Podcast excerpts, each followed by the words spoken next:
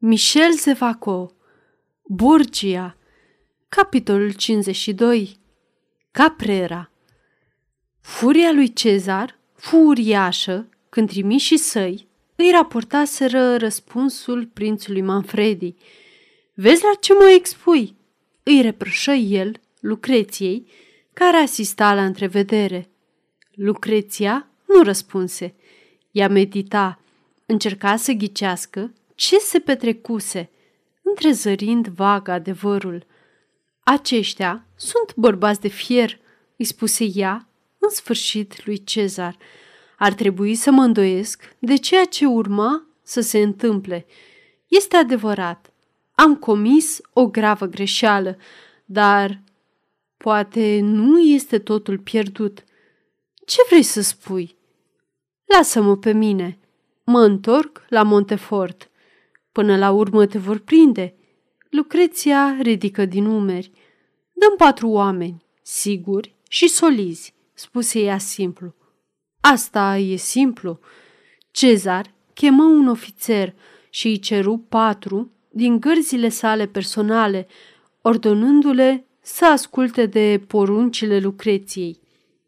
Mă duc să joc cartea cea mare, spuse atunci aceasta.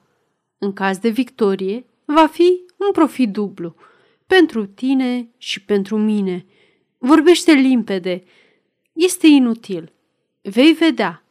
Doar un cuvânt când te gândești să dai asaltul. În trei sau patru zile, imediat ce rana îmi va permite să urc pe cal. Bine, asta îmi ajunge. Și, în ciuda a tot ce putu zice Cezar, Lucreția refuză să dea mai multe explicații. La Montefort, după scena pe care o avusese cu prințul Manfredi, Ragastan stătea închis în camera lui. Nu găsise decât această modalitate de a se ține de cuvântul dat prințului. Într-adevăr, el jurase să nu mai încerce să o revadă pe Beatrice. În timpul acestor teribile zile, care părură secole, experiența lui Ragastans fu o lungă agonie. Într-o seară, spada capa îl anunță că circulă prin oraș zvonul că se vor bate a doua zi dimineață, pentru că fuseseră remarcate mișcări ale armatei lui Cezar și că asaltul era prevăzut. În sfârșit, suspină dureros tânărul bărbat – dar ce aveți, domnule cavaler?" întrebă spada capa. Nu mai mâncați, nu mai dormiți, slăbiți văzând cu ochii. Sunt sigur că sunteți de ochiat. Crezi? Păi da. Cum vă explicați o schimbare atât de mare? Poate e dreptate. Până una alta, curăță armele pentru mâine. Vă veți duce deci mâine la luptă? În ciuda de ochiului? Cum crezi tu că asta mă poate împiedica să lupt? Adevărul este că, dacă ați fi fost de ochiat, veți pieri în prima luptă. Ragastan stresări. Apoi, cu un surâs ciudat, spuse un motiv în plus. Spada capa nu înțelese și rămase înmurmurit. La un semn al stăpânului său, se retrase clătinând din cap. Ce făcea Beatrice în acest timp? Tânăra prințesă era răvășită de o neliniște de moarte. A doua zi, după ultima întâlnire cu Raga Stans, ea se dusese ca de obicei la banca preferată. Ca de obicei, prințul Manfredi îi ținuse companie timp de o oră și nimic din cuvintele sau atitudinea bătrânului nu lăsă să se vadă preocupările sale intime. Din potrivă, el se arătase mai afectuos, mai patern ca oricând. Primula, la rândul său, încercase să pună cât mai multă tandrețe în cuvintele sale, un gând identic de generozitate și devotament se născuse în sufletul celor două ființe atât de cinstite și atât de nobile – Prințul, punându-și întrebări, condamna iubirea pe care o simțea acum pentru fica contelui Alma și primula își reproșa iubirea pentru Ragastans, iubire curată, de unde chiar umbra trădării era îndepărtată, dar iubire pe care i-o fura prințului. Din acest gând dublu rezultă o infinită blândețe în relația dintre ei. Apoi, Manfredi se retrăsese sau se prefăcuse că se retrage. De departe, el o pândea pe Beatrice. Ragastans nu veni. Acest bărbat este într-adevăr demn de ea, se gândi el suspinând. Primula, revenită în palat, își punea de mii de ori această întrebare chinuitoare. De ce nu a venit? A doua zi, seara și zilele următoare, scenele se repetară. Neliniștea tinerei prințese creștea. Nu îndrăznea să întrebe pe nimeni și cu atât mai puțin pe prințul Manfredi. I se părea că adevărul va sări în ochi de cum va pronunța cu voce tare numele lui Ragastans. Într-o seară, când era în grădină, singură, măcinată de neliniște, prințul Manfredi și contele Alma se prezentară deodată în fața ei. Noi plecăm, spuse prințul cu o voce emoționată și contele Alma adăugă. Gărzile noastre ne-au adus acum vestea că în tabăra lui Cezar au loc mari mișcări de trupe. Este sigur că mâine dimineață va avea loc un nou atac. Trebuie ca noaptea aceasta să fim în tabără. Adio, fica mea! Avem speranța că Cezar va fi din nou respins. Contele își strânse fica în brațe. Primula devenise foarte palidă. Urechile îi țiuiau și o ceață îi acoperea ochii, ca și cum ar fi fost pe punctul de a leșina. O întrebare îi ardea buzele și gâtul, dar, înspăimântată, nu reușea să scoată niciun cuvânt. În sfârșit, cum prințul Manfredi se îndrepta la rândul său spre a-și lua adio, ea luă hotărârea să întrebe, să scape de groaznica incertitudine. Bănuiesc, spuse ea cu voce stinsă, că toți războinicii noștri sunt deja la posturile lor? Toți, răspunse Manfredi, Ricardo, Trivulce, Malatesta, Orsini, toți. Și domnul de Ragastans? Rostise acest nume cu greutate. Fața îi se îmbujoră, apoi, după un moment, deveni muhorâtă, parcă bolnavă de febră. Cavalerul de Ragastans? repetă contele Alma, dar Manfredi îi strânse mâna puternic în întuneric și, cu o voce foarte calmă în aparență, el răspunse Cavalerul de Ragastans este în misiune de mai multe zile. Misiune periculoasă? Poate, întrebă ea aproape în agonie. Da, spuse prințul, și de această dată dur, misiune periculoasă și fără îndoială își va pierde viața. Adio, prințesă! Și se îndepărtă brusc, urma de contele Alma, fierbea, se sufoca, flăcările geloziei îl ardeau. Primula se retrase, clătinându-se și căzu pe bancă cu fața în mâini, scuturată de hohote. Apoi o cuprinse amețeala, ochii îi se întunecară și se răsturnă pe spatele șinată. Când își reveni, primula văzu aplecându-se asupra ei o figură necunoscută. În fața ei era o femeie purtând costumul țărâncilor înstărite din împrejurimile orașului Montefort. A, doamnă!" strigă această femeie. V-ați revenit în sfârșit. Cine sunteți? întrebă primula, trecându-și mâna peste frunte. O țărancă din împrejurim, doamnă. Și ce vreți? O caut pe doamna Beatrice. La palat, toată lumea este nebunită din cauza plecării. Mi s-a spus că tânăra contesă este în parc și nimeni nu a avut timp să mă însoțească. Ați întâlnit-o? Am un mesaj foarte urgent pentru ea. Eu sunt, spuse Beatrice. Vorbiți! Dumneavoastră sunteți doamna Beatrice. O, ce fericită sunt! De multă vreme doream să vă cunosc. În ținut, se spune că aduce noroc logodnicelor ca mine dacă vă ating rochia. Și, înainte ca Beatrice să poată face un gest pentru a se apăra, țăranca îi apucase poala rochiei și o sărutase.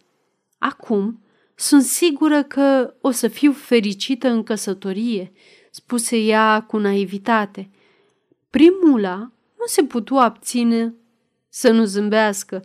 Spuneați că aveți un mesaj pentru mine? Da, doamnă, pentru dumneavoastră, doar pentru dumneavoastră. Și mi s-a recomandat să vă vorbesc astfel încât nimeni să nu ne audă. Vorbiți! Aici suntem la adăpost de orice indiscreție, spuse primula frământată de o bănuială. Cine v-a trimis? Un tânăr, frumos, mândru și curajos, dar care are un nume ciudat, un nume străin. Să vedem, nu mai amintesc. Um, Cavalerul de Ragastans? strigă primula tremurând. Chiar așa, spuse țăranca. Vorbiți, o spuneți repede. Unde este? De ce v-a trimis? Cel puțin nu este rănit, nu? Adică, doamnă, spuse țăranca, a cărei privire se întristă. Este rănit, spuse primula cu un strigă disperat. Vai, este adevărat. Primula simți că amețește, dar se forță să rămână în picioare, adunându-și tot curajul. Spunem totul, spuse ea cu un calm hotărât. Ei bine, iată, doamnă, dumneavoastră nu cunoașteți ferma noastră? Ea este aproape la două ore de Montefort. Într-o seară, când apunea soarele, eu o ajutam pe mama să pună în ordine gospodăria. Frații mei erau încă pe câmp, foarte departe. Deodată, vedem intrând un cavaler în curtea fermei. M-am dus spre el să-l întreb ce dorește. L-am văzut atunci, coborând de pe cal, făcând câțiva pași, clătinându-se și punându-și mâna pe piept. S-a prăbușit la picioarele noastre. Sunt nenorocită, murmură primula, strângându-și nervoasă mâinile. Mama și cu mine, continuă țăranca, l-am ridicat pe bietul tânăr, l-am dus în pat și am văzut atunci că are o rană adâncă în partea dreaptă a pieptului. Am curățat-o, am pansat-o și, în sfârșit, tânărul a deschis ochii. Ochi plini de recunoștință care m-au emoționat profund. Primula apucă mâna femeii. Cum te numești?" întrebă ea. Mă numesc Bianca," spuse țăranca. Ei bine, dragă Bianca, ești logodită, nu-i așa? Să nu-ți faci griji pentru zestea ta. O să-ți fac una să fii invidiată pe distanța a zece leghe. A, doamnă, mi s-a spus că o să am noroc dacă mă apropii de dumneavoastră, dar continuă, grăbește-te, spuse ea cu nerăbdare. Atunci, tânărul făcu semn că vrea să vorbească. Mă apropii de el. El mă întreabă cu o voce foarte slabă dacă există vreun bărbat la fermă. I-am răspuns că nu. Părea disperat, dar i-am spus că la nevoie sunt destul de puternică pentru a înlocui un bărbat. Atunci el mă privi. Apoi, adunându-și toate forțele, îmi spuse, Ei bine, dacă vrei să nu mor disperat, du-te la Montefort, intră în palat, găsește-o pe prințesa Beatrice, vorbește-i fără martori și spune că în momentul morții, cavalerul de Ragastans o va binecuvânta dacă ea binevoiește să-i aducă o supremă consolare. Acestea sunt chiar cuvintele lui, doamnă. Le-am repetat pe tot parcursul drumului, căci imediat ce tânărul a terminat de vorbit, a leșinat din nou și eu, pregătindu-mi căruța, am plecat la drum fără să mai pierd o secundă. Iată care a fost misiunea mea, doamnă. Primula se ridică și cu o voce nerăbdătoare spuse Să mergem, condumă. Țăranca a avut un freamă de bucurie. A, doamnă, strigă ea, ce fericit va fi acest nenorocit, dar permiteți unei umile țărânci să vă sfătuiască să fiți prudentă.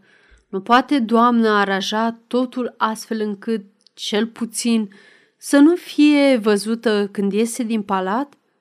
Eu vă promit să vă aduc înapoi înainte de a se face ziua.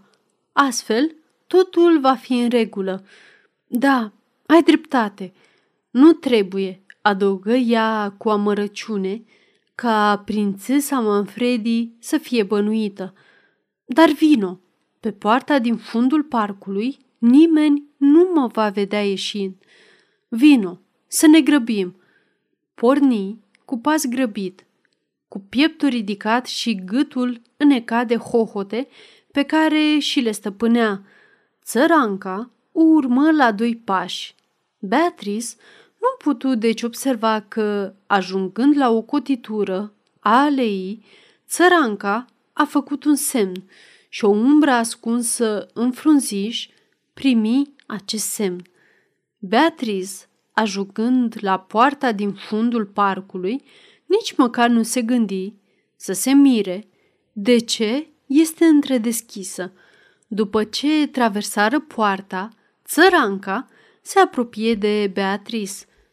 Unde este căruța ta?" întrebă ea.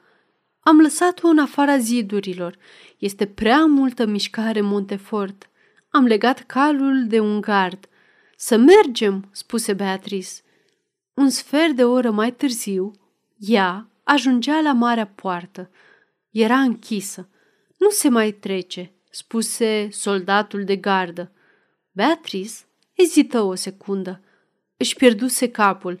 Deodată luă hotărârea. Intră în postul de pază și se arătă ofițerului. Deschideți poarta, domnule, ordonă ea. Ofițerul se grăbi strigând un ordin. Țăranca rămăsese afară, ascunzându-și o parte din față sub eșarfă. Un minut mai târziu, amândouă erau în afara zidurilor. Veniți, dragă doamnă, spuse țăranca, apucând mâna primulei. Aceasta, la atingere, a avut o tresărire nervoasă. I se părea că strânsoarea mâinii, care o apucase pe a sa, avea ceva amenințător și de temut, dar această impresie dispăru imediat. Veniți, repetă Bianca, căruța este la 200 de pași de aici. A, ce fericit va fi bietul tânăr! Primula se grăbi. Nu peste mult timp, într-adevăr, zări un fel de trăsură, a cărui cal era legat de un gard de mărăcini care înconjura meterezele. Fără să ezite, ea sări în căruță. Țăranca luă loc lângă ea și, cu o mână viguroasă, piciui calul. Această cursă noapte dură aproape două ore și se derulă în liniște. Primula era absorbită de mâhnirea sa, dar disperarea nu îi invadase sufletul sfânt și de neclintit. Îl voi salva, își repetă ea.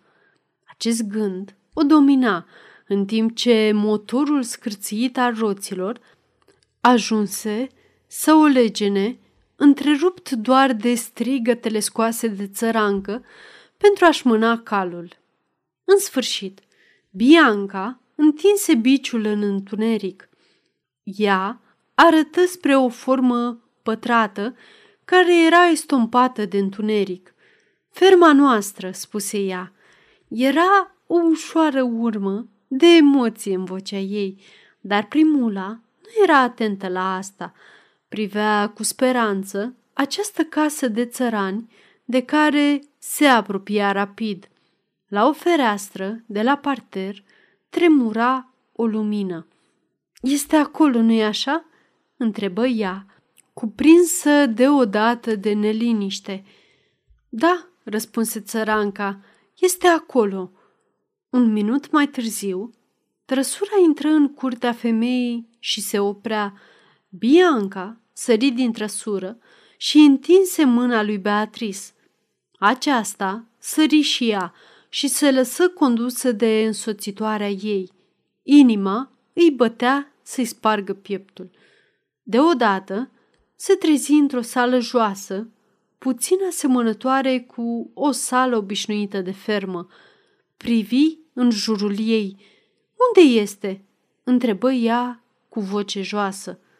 Țăranca izbucni în râs. Un teribil presentiment o făcu pe Beatrice să tremure din cap până în picioare. Ei bine?" spuse ea, încrețindu-și sprâncenele. Ai auzit ce te-am întrebat, Bianca?" Nu mă cheamă Bianca," spuse țăranca. Unde este cavalerul? Vorbește nenorocito." Domnul cavaler de Ragastans este la Montefort. Primula scoase un strigă de spaimă și alergă spre ușă. În acel moment, ea a auzit scârțitul unei chei în broasca ușii. O, murmură ea, este îngrozitor! Nu te numești Bianca, reluă ea, revenind cu privirea scânteietoare asupra țărâncii. Atunci, cine ești? Mă numesc Lucreția Borgia, răspunse cu o nemaipomenită seninătate țăranca. Primula se cutremură.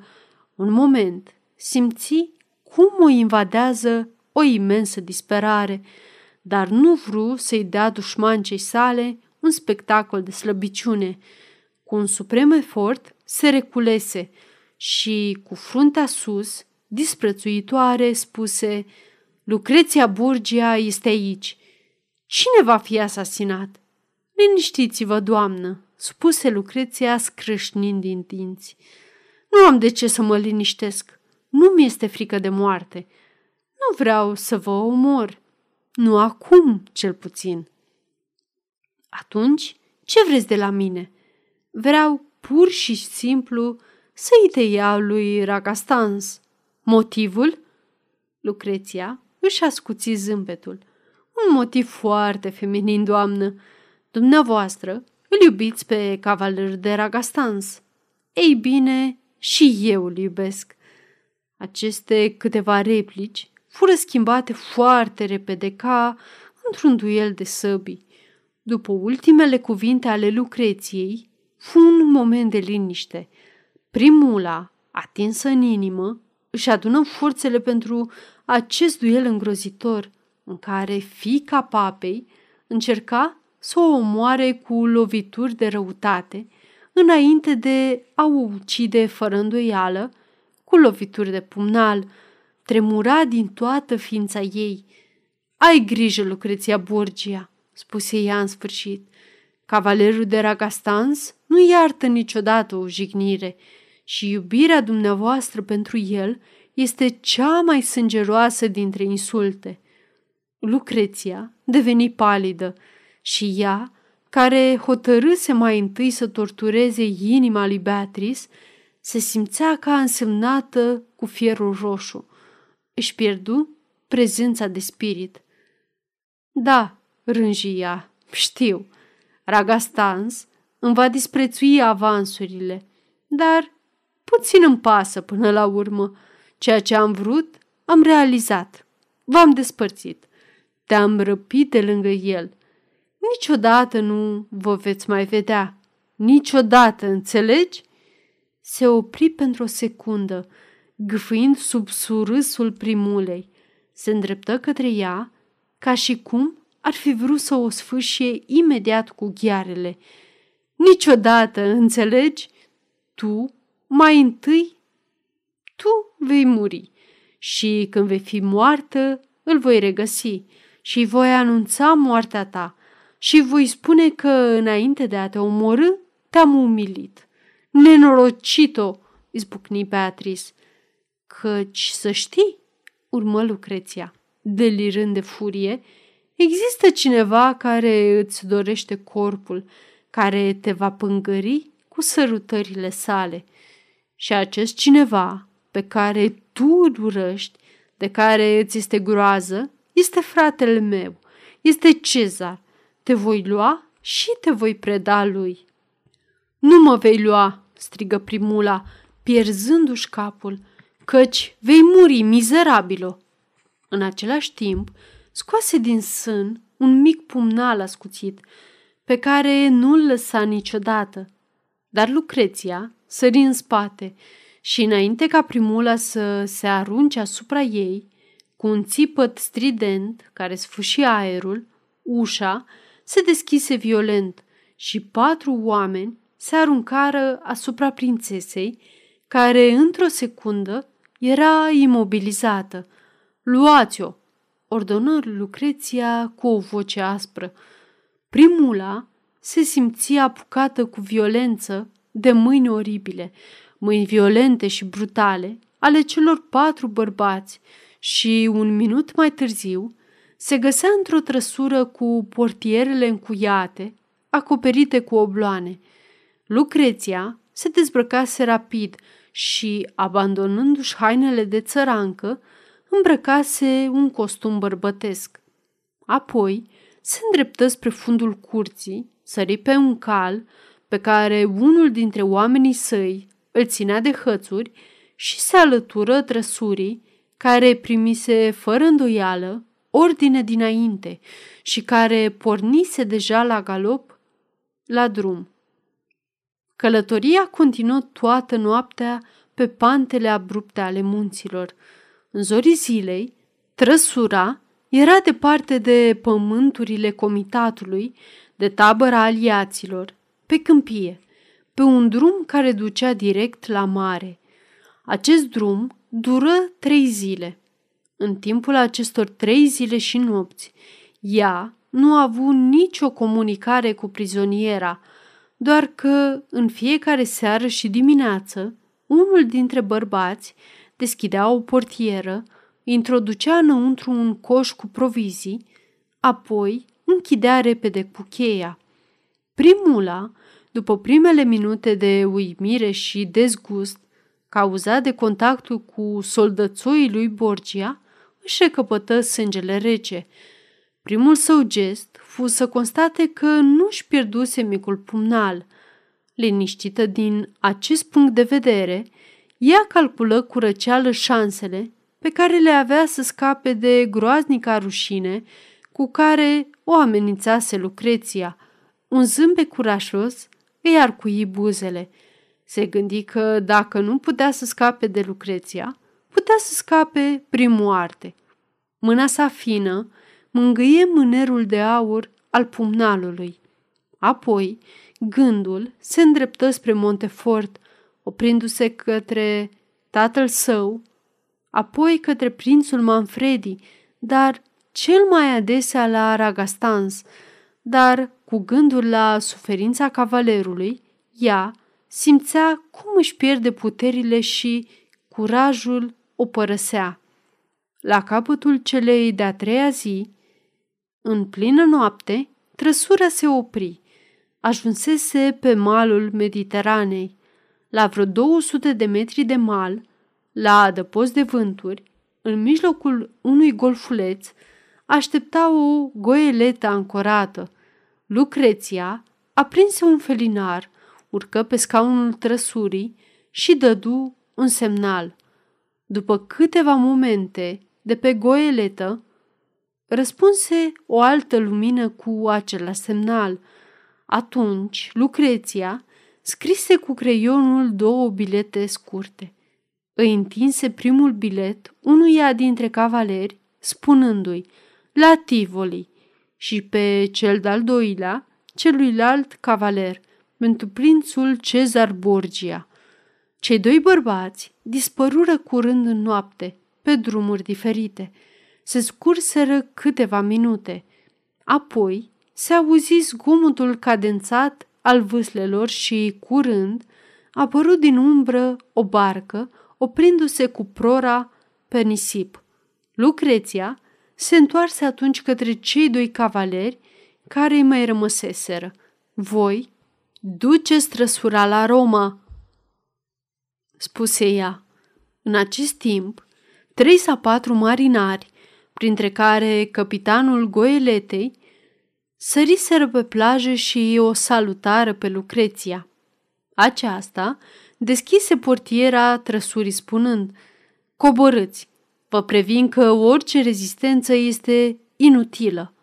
Beatrice coborâ și aruncă o privire rapidă în jurul ei. Această privire o convinse că orice rezistență sau tentativă de fugă era într-adevăr inutilă. Doamnă, îi spuse politicos capitanul apropiindu-se de ea, cu bereta în mână, dacă sunteți de acord să vă îmbarcați? Și el întinse pumnul pentru ca primula să se poată sprijini de el, dar neluând în seamă ajutorul oferit, ea se urcă în barcă, se așeză și, înfășurându-se cu eșarfa, păru din acel moment indiferentă la tot ce se petrecea în jurul său. Se îmbarcă și Lucreția. Barca plecă și zece minute mai târziu se apropie de goeletă. Pe punte, primula simți un val de disperare urcându-i se la cap. Intră în necunoscut. Unde o antrena ura formidabilă a Lucreției Borgia?